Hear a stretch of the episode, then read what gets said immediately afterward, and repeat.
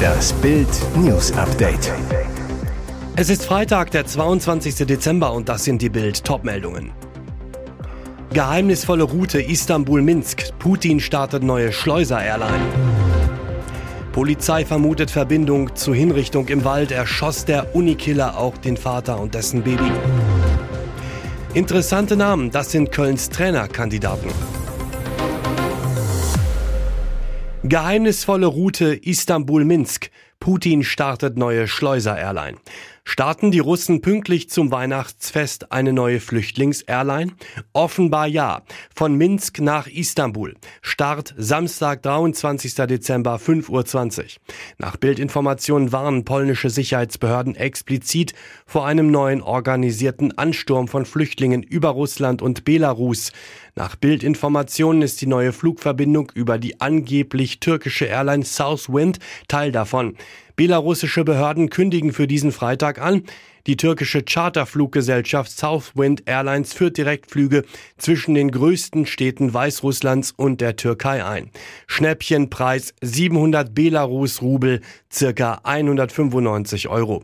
Vorteil der Fluggesellschaft gegenüber der Staatsairline Belavia von Belarus Diktator Alexander Lukaschenko. Southwind will pro Strecke zwei Stunden kürzer als die unter EU-Sanktionen stehende belarussische Belavia fliegen. Der Grund, die vermeintliche Türken-Airline kann den direkten Weg über Polen nehmen. Die Belarussen müssen einen Megabogen über Russland kurven. Turkish Airlines hatte seine Minsk-Verbindungen auf Druck Europas gestrichen. Nach internen Angaben des polnischen Innenministeriums besteht ein exorbitantes Potenzial zur gezielten Schleusung illegaler Flüchtlinge nach Westeuropa über die neue Airline. Die polnischen Behörden sind sicher, der Deal dient den Interessen von Kreml-Despot Wladimir Putin. Polizei vermutet Verbindung zu Hinrichtung im Wald. Erschoss der Unikiller auch den Vater und dessen Baby? Neuer schrecklicher Verdacht nach dem Blutbad an der Universität in Prag. Möglicherweise gibt es eine Verbindung zwischen der Tat am Donnerstag mit 14 Toten und vielen Verletzten und einem grausamen Kinderwagenmord in einem Waldstück am Rande der tschechischen Hauptstadt. Vor einer Woche hatte ein bislang unbekannter Täter einen 32-Jährigen und seine zwei Monate alte Tochter hingerichtet. Zeugen hatten mehrere Schüsse im Klanowitzki-Wald gehört. Eine Frau fand schließlich einen Kinderwagen in der Nähe eines Baumes zwei Meter entfernt eine männliche Leiche. Die alarmierte Polizei stellte fest, dass der Mann mit vier Kopfschüssen hingerichtet worden war und der Täter auch das Baby kaltblütig erschossen hatte. Der Prager Polizeipräsident Martin Wondraschek erklärte nun, eine Annahme der Ermittler sei ein Zusammenhang zwischen beiden Bluttaten. Der Unikiller David K. hatte am Donnerstag an der Prager Universität in der Nähe der weltberühmten Karlsbrücke das Feuer eröffnet und 14 Menschen getötet. Eine schreckliche Tat, die David K. mehr als eine Woche zuvor angekündigt hatte. Am 9. Dezember veröffentlichte er einen Telegram-Kanal, den er als Tagebuch für eine Schulschießerei bezeichnete. Darin beschrieb er seine Motivation für die Tat, berichtete über seine Faszination für andere Massenmörder und Amokläufer. Weil sie seinen Heiratsantrag ablehnte, Mann stößt Freundin von 30 Meter Klippe. Zuerst gingen alle von einem tragischen Sturz aus, doch inzwischen ermittelt die türkische Polizei gegen einen Mann, weil er seine Freundin von einer Klippe gestoßen haben soll, nachdem sie seinen Heiratsantrag ablehnte. Bereits im Juli war Nisametin Gursu mit seiner Lebensgefährtin Yesim Demir zu einer Bucht im Nordwesten des Landes gefahren, um ihr dort einen Heiratsantrag zu machen. Was ein romantischer Abend werden sollte, endete in der Tragödie. Denn Jesim stürzte von einer rund 30 Meter hohen Klippe und starb. Zuerst hatte niemand ihren Freund in Verdacht. Er hatte der Polizei erzählt, er sei nach ihrem Ja-Wort kurz zum Auto gegangen, um etwas zu trinken zu holen und die Verlobung zu feiern. Dann habe er ihren Schrei gehört und sie nicht mehr gesehen. Ein tragischer Unfall, wohl doch nicht, wie sich jetzt herausstellt. Denn die Polizei fand am Unglücksort nicht nur Spuren eines gewaltsamen Kampfes, wie zerbrochene Gläser und einen kaputten Lautsprecher. Außerdem soll der Mann den Verlobungsring, den er angeblich Jesim angesteckt hatte, immer noch in der Tasche gehabt haben. An Jesims Finger fanden die Ermittler ihn nicht. Besonders belastend für den mutmaßlichen Mörder sind neue Aussagen der Familie des Opfers. Jesim hatte demnach vor, sich von Gursu zu trennen. Interessante Namen, das sind Kölns Trainerkandidaten. Wer wird neuer Köln-Trainer? Wer ersetzt 2024 Steffen Baumgart? Fakt ist, Baumgarts Fußstapfen sind verdammt groß. Vor allem seine Sympathiewerte wird so schnell kein Coach erreichen in Köln. Auch an dem von Baumgart zelebrierten und von den Fans geliebten Attacke- und Vollgasfußball wird sich jeder Nachfolger messen lassen müssen. Nach Bildinformationen ist Köln in den letzten Wochen noch an keinen Trainer rangetreten. Trotzdem gibt es Kandidaten. Friedhelm Funkel. Im Netz fordern die Fans schon Friedhelm Funkel. Er hatte den FC 2021 in der Relegation gerettet und anschließend an Baumgart übergeben. Thomas Reis ist ebenfalls auf dem Markt und wird mit dem FC in Verbindung gebracht, zumindest rein äußerlich ein Typ Marke Malocha, wie es Baumgart war. Heiko Herrlich, ein Mann für Sportboss Christian Keller könnte Heiko Herrlich sein. Mit ihm ist Keller 2017 in Regensburg in die zweite Liga aufgestiegen, könnte Herrlich jetzt wieder aktivieren. Wer noch in der Verlosung ist, lesen Sie auf Bild.de. Und jetzt weitere wichtige Meldungen des Tages vom Bild Newsdesk. Hilferuf von Regensburger Edeka-Chef. Sie kommen aus dem Asylwohnheim, machen sich die Taschen voll. Jeden Tag kommen zu uns schwarz gekleidete Männer, alle aus den Asylwohnheimen in Regensburg, machen Rucksäcke und Taschen voll, gehen ohne zu bezahlen durch den Eingang wieder raus. Diesen Hilferuf teilte der Regensburger Edeka-Marktleiter Konstantin Gatzke auf der Facebook-Seite einer seiner Supermärkte. Er ist verzweifelt.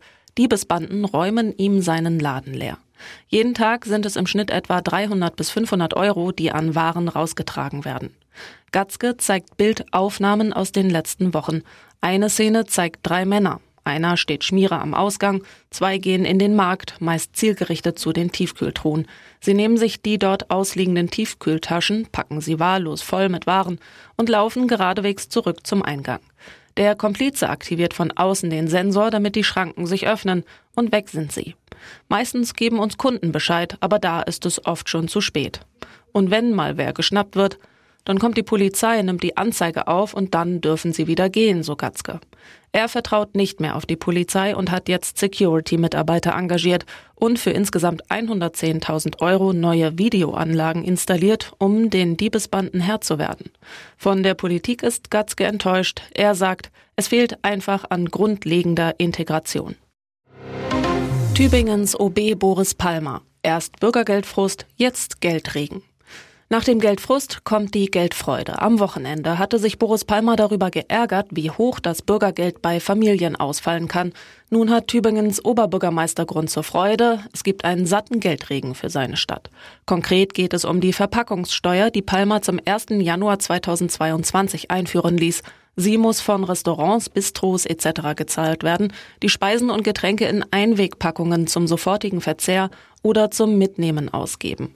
Ziel weniger Verpackungsmüll.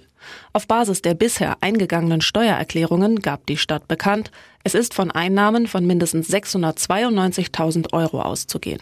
Bisher haben erst rund 300 der über 400 Betriebe ihre Steuererklärung eingereicht. Bedeutet, der Stadt winken noch höhere Einnahmen. Das Geld will der OB unter anderem in mehr Umweltschutz stecken. Tübingen hat als bundesweit erste Stadt die Verpackungsabgabe eingeführt. Die Palmersteuer beträgt aktuell 50 Cent netto für Einwegverpackungen wie Kaffeebecher bzw. 20 Cent für Einwegbesteck. Die Steuer ist umstritten. Nach jüngsten Untersuchungen hat sich die Müllmenge kaum reduziert. Außerdem ist eine McDonalds-Klage gegen die Steuer vor dem Bundesverfassungsgericht gelandet. Wird sie von den Richtern gekippt, ist es mit Palmers Geldfreuden auch schnell wieder vorbei. Im Kino ist er unbesiegbar, im echten Leben könnte ihn diese Aussage zu Fall bringen. Vin Diesels ehemalige Assistentin Esther Jonasson hat Klage wegen sexueller Belästigung gegen den Fast and Furious Star eingereicht. Das berichtet das US-Magazin Page Six. Im September 2010 soll sich in einem Hotel in Atlanta ein Vorfall ereignet haben, bei dem Vin Diesel ihr gegenüber übergriffig geworden sei. Zum damaligen Zeitpunkt hatte Esther Jonasson gerade die Los Angeles Filmschule abgeschlossen und arbeitete für Vin Diesels Firma One Race, während der fünfte Teil der Fast and Furious Reihe produziert wurde.